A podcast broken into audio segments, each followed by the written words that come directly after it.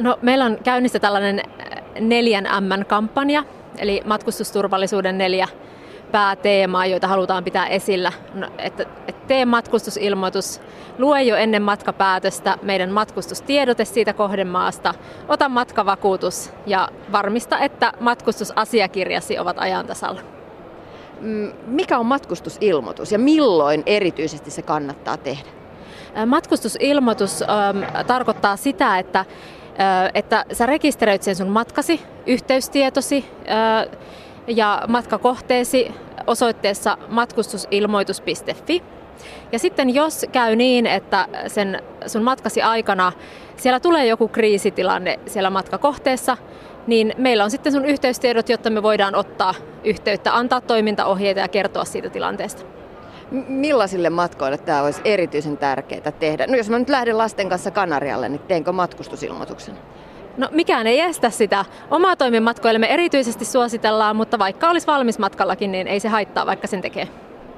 No entä sitten THLn puolesta? Millaisia ohjeita tällä hetkellä, nimenomaan tässä talvella 2017 suomalaisille matkailijoille teiltä käsin annetaan? Terveydenhoitaja Eeva Pekkanen. No tietysti mitä haasteellisemmille matkoille lähtee ja mitä pitemmäksi aikaa ja mitä alkeellisempaan, alkeellisempiin olosuhteisiin, niin sitten tietysti sitä enemmän myös on asioita, mitä pitää selvittää hyvissä ajoin. Eli kannattaa ajoissa ottaa selville, tarvitaanko rokotuksia, malarian estolääkitystä ja myöskin niin kuin, että mitä kaikkea muuta tietoa on hyvä niin kuin olla, kun lähtee matkalle. Mm, onko jotain lisättävää vielä Kati Kainulainen? Sä olet infektiolääkäri. Kyllä se varmaan tärkein on, on juuri niin kuin tässä oli puhetta, niin etukäteen ottaa selvää, valmistautua näihin asioihin. Matkavakuutusta ei saa unohtaa ja terve järki matkalle, eikö niin? Se taitaa olla kaikista tärkein asia. Niin, seksi, alkoholi ja tapaturmat on ehkä ne suurimmat uhat suomalaiselle matkailijalle. Allekirjoitatteko te tämän? Sanotaan nyt näin, että niihin liittyvät ongelmat on ainakin parhaiten estettävässä sillä tär- järkevällä käytöksellä. Mutta toki jos me mietitään, että mikä on suurin syy matkailijan joutuu ottamaan yhteyttä lääkäriin matkalla, niin kyllä ne on infektiotaudit. Ja infektiotaudeista nimenomaan matkaripuli ja hengitystieinfektiot. Niin infektiotaudit, millaisista taudeista sitten puhutaan suomalaisten matkailijoiden osalta, jos tuolla maailmalla mennään? No, sairastutaan hengitystieinfektioihin, eli flunssaa ja influenssaa, keuhkoputken tulehdusta ja sitten tietysti ripulia. Ripuli on se tavallisin matkailijan tauti matkaripuli, se on, sillä pelotellaan, se on uhka, uhka, jota moni miettii. Varsinkin tänä päivänä, kun paljon matkustetaan tuolla kauko-idässä esimerkiksi, niin siitä puhutaan Intia, ehkä, ehkä sellaisena kohteena, jossa se mietityttää kaikista eniten. Pystyykö sitä ripulia millään ehkäisemään? ainakin sitä kannattaa yrittää ehkäistä. Tärkeää on pestä käsiä, käyttää ehkä alkoholipohjasta käsihuhdetta ja yrittää valita ruuat järkeä käyttäen huolella. Aina pullotettua vettä tai pullotetut juomat ja mahdollisuuksien mukaan vastakuumennetut ruuat. Sillä pystyy ehkäisemään jo paljon.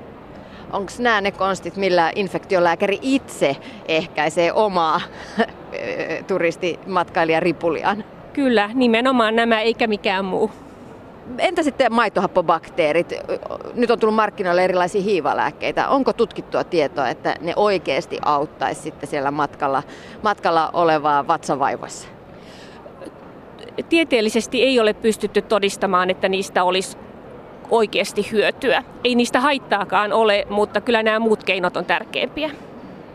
No nyt viimeisen vuoden aikana erityisesti kohua on herättänyt sikavirus ja sen aiheuttamat ongelmat. Mikä, mikä tilanne tällä hetkellä on esimerkiksi sikaviruksen suhteen? Uskaltaako Etelä-Amerikkaan lähteä reissuun? No, sitä sikavirustahan esiintyy monissa maissa edelleen. Ja se suurin ongelmahan oli jossain vaiheessa Brasiliassa ja siinä todettiin nimenomaan, että se liittyy niin kuin raskauden aikana sairastettuun tautiin.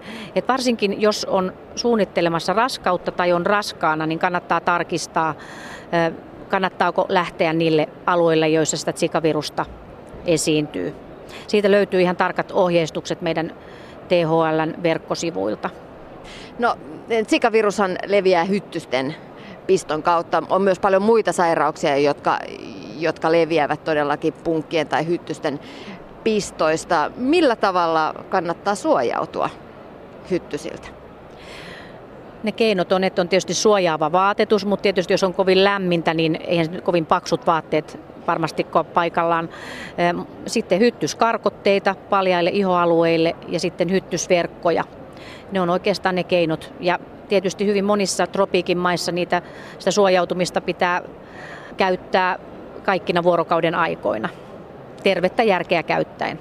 Kuinka hyvin sitten tällaiset suoja, suojavarusteet ihan oikeasti suojaa, koska niin kuin sanoit, niin kuumalla säällä niin ei siellä nyt ole kovin kiva pitkissä housuissa ja paidoissa ja paksuissa sellaisissa päiviä viettää. On mahdotonta sanoa varmaan tarkkaan, kuinka hyvin ne suojaa, mutta kyllä ne suojaa. Ei se sataprosenttinen se suoja ole, mutta, mutta kannattaa yrittää parhaansa.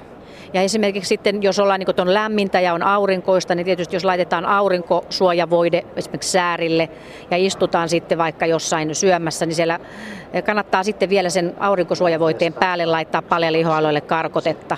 Niin, että tällaiset ihan tavalliset hyttyskarkotteet toimii myös siellä tropiikin maissa. Kyllä ne varmaan toimii, mutta tietysti mitä enemmän hikoilee, niin sitä useammin niitä pitää lisätä. Ja niitä on myös eri vahvuuksia. Eli kannattaa sitten tarkistaa vähän myös sen kohteen mukaan, että miten hyvin halutaan suojautua ja miten paljon liikutaan luonnossa ja maastossa ja mitä tauteja siellä esiintyy. Mm, yksi suuri peloaiheuttaja on malaria, joka on todellakin vaarallinen tauti esimerkiksi Afrikka, Afrikassa. Kuinka vakavasta asiasta puhutaan, jos puhutaan malariasta? Kati Kainulainen. Malaria on maailmanlaajuisesti valtavan suuri tappava tai paljon tappava tauti. Matkailijan kannalta tilanne on se, että kun matkustaa trooppiseen Afrikkaan, niin sinne ei koskaan pidä matkustaa ilman malarian estolääkitystä. Sen lisäksi tulee suojautua huolellisesti hyttysiltä. Malaria voi johtaa perusterveenkin ihmisen kuolemaan ja sitä tapahtuu vuosittain. No entäs lähtee Haimaaseen aurinkolomalle? Tarviiko silloin malarian estolääkitystä? Taimaan aurinkokohteissa ei ole malariaa, eli sitä ei tarvita, mutta siellä esiintyy esimerkiksi dengeä, jonka vuoksi hyttysiltä suojautuminen on tärkeää sielläkin. Monenlaisia sairauksia maailmalla, maailmalla meitä uhkaa, mutta reissuun mieli vetää. Entä jos sairastuu matkalla ollessaan, niin keneen pitää ottaa ensimmäisenä yhteyttä? Onko se ulkoministeriö, onko se vakuutusyhtiö vai THL, josta kysytään apua, että mikä, mikä hyttynen ja mikä tauti? Tota, varmaan ensimmäisenä kannattaa olla yhteydessä hyvätasoiseen sairaalaan siellä paikan päällä. Toivottavasti kyseessä on henkilö, joka on ottanut matkavakuutuksen, jolloin hänen kannattaa ottaa yhteyttä omaan vakuutusyhtiöön tai ehkä siinä vakuutuskortissa olevaan avustusorganisaation puhelinnumeroon. Sieltä yleensä saa ohjeet siitä, että mikä on esimerkiksi suositeltava hyvätasoinen sairaala siellä lähistöllä. Entä sitten, sairaalasta ollaan yhteydessä kotimaahan vai miten, miten se koko protokolla menee sitten siinä vaiheessa? Edelleen, jos kyse on henkilöstä, jolla on matkavakuutus ja hän joutuu sairaalaan niin, ettei itse pysty ottamaan yhteyttä mihinkään, niin sairaala ottaa yhteyttä vakuutusyhtiön palveluorganisaatioon, joka järjestää maksusitoumuksen sairaalaan silloin, jos kyse on tilanteesta, että, että vakuutus korvaa tämän sairauden. Ja, ja kun tällaisesta tilanteesta on kysymys, niin järjestetään se sairaalahoidon maksaminen ja tarvittavat kotiinkuljetuskustannukset ja myös se kotiinkuljetus. No entä jos ei ole matkavakuutusta, niin auttaako Suomen valtio silloin pulaan jäänyttä kansalaistaan siellä, siellä Intian, intialaisessa sairaalassa, kun on, on jalka mennyt poikki ja pitäisi päästä ambulanssikyydillä kotiin? No, siinä mielessä ulkoministeriö auttaa, että me voidaan selvittää, että olisiko tämän henkilön omaisilla varoja maksaa sitä matkaa. Eli valtio ei ambulanssilentoa maksa, eikä myöskään sitä sairaalahoitoa siellä intialaisessa sairaalassa tai missä maassa se sitten tapaturma onkaan tapahtunut. onko mitään tilannetta, että Suomen valtio lennättäisi kansalaisensa ikään kuin konsulikyydillä kotiin? Ei, sellaista mahdollisuutta ei ole, vaikka tämä käsitys ilmaisesta konsulikyydistä sitkeästi edelleen elää. No mitä ulkoministeriö tekee suomalaisten matkailijoiden hyväksi, jos ei ilmaisia kotikuljetuksia kuitenkaan järjestetä? Meidän pääasiallinen avustuskeino on neuvonta. Eli me pyritään siihen, että ohjeistamalla, neuvomalla, etukäteen informoimalla ihmiset pystyy auttamaan itse itseään. Mm, kuinka monesti suomalaiset matkailijat ulkomailla pulaa joutuvat niin, että ihan, ihan ministeriön asti joudutaan ottaa yhteyttä? No, viime vuonna kaikkiaan yhteydenottoja konsuliasioissa meille ulkoministeriöön tai suurlähetystöihin tuli yhteensä noin 55 000, eli aikamoinen määrä. Näistä vajaa kolmannes oli sellaisia, jotka koski matkustusasiakirjoja, eli lähinnä passia. Passi on kadonnut tai varastettu tai jotain, muuhun, jotain muuta passiin liittyvää ongelmaa.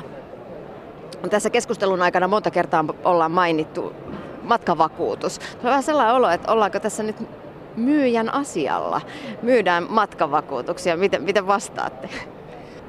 Ei missään nimessä. Matkavakuutus on se ainoa tapa saada apua, taloudellista apua silloin, kun ulkomailla joutuu sairaalaan. Kaikissa muissa tilanteissa kaikki kustannukset joutuu maksamaan itse. Joo, kyllä mä olisin samoilla linjoilla, että tässä ollaan matkailijan asialla.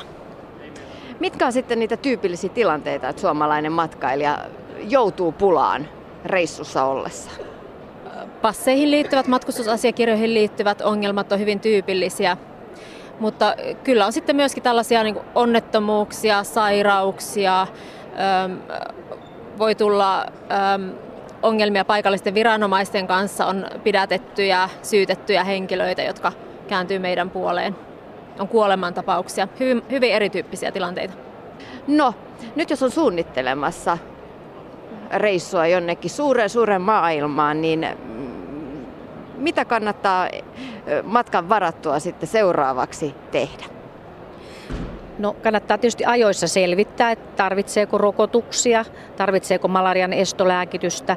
Jos on jotain pitkäaikaissairauksia, niin aina kannattaa tietysti ajoissa keskustella sen oman lääkärin kanssa mahdollisesti jo ennen kuin edes valitsee matkakohdetta, että onko se sopiva ja onko siellä esimerkiksi lääkäripalvelut saatavilla.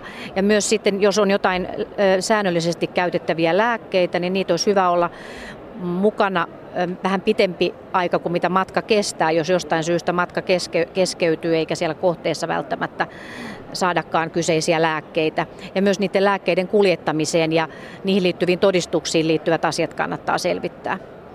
Ja nimenomaan yhteys otetaan omaan terveyskeskukseen tai yksityiseen terveysasemaan, joka antaa matkailuterveysneuvontaa. THLstä ei voida antaa suoraan kansalaisille neuvontaa, vaan THLstä neuvotaan matkailuterveysammattilaisia, eli terveydenhoitajia ja lääkäreitä. Mut lisätietoa löytyy THLn toimittamasta matkailijan terveysoppaasta, joka löytyy THLn verkkosivujen kautta tai kirjoittamalla Googleen matkailijan terveysopas. Perheet matkustaa tänä päivänä paljon. Mitä pitää ottaa huomioon silloin, jos matkalle lähtee raskaana tai pienten lasten kanssa? No ihan pienten lasten kanssa tai raskaana ollessa niin ei suositella matkustettavaksi olosuhteisiin, jos esiintyy keltakuumetta tai malariaa, jos ei ole ihan välttämätöntä matkustaa. No millaisia asioita te itse alan asiantuntijoina otatte huomioon, kun lähdette reissuun? Miten varaudutte ongelmien varalle? No, kyllä mulla ainakin on mielessäni nämä meidän ylläpitämät, esillä pitämät neljä M, eli Eli matkavakuutus on ja passi on kunnossa ja e, matkustustiedote on luettu ja, ja matkustusilmoitus tehtynä. Niin siinä on hyvä pohja turvalliselle reissulle. Näiden juuri mainittujen lisäksi ehdottomasti se matkavakuutus ja sen jälkeen riippuen kohteesta niin ne rokotukset ja mahdollinen malarian estolääkitys, mikä sinne tarvitaan samat, samat ohjeet. Että, ja sitten tietysti ö, vähän tilanteen mukaan pyrkii miettimään, että mitä sinne suuhunsa pistää ja yrittää niitä käsiä pestä joka välissä, jos se on vaan mahdollista, tai käyttää ö, desinfektioaineita, käsidesejä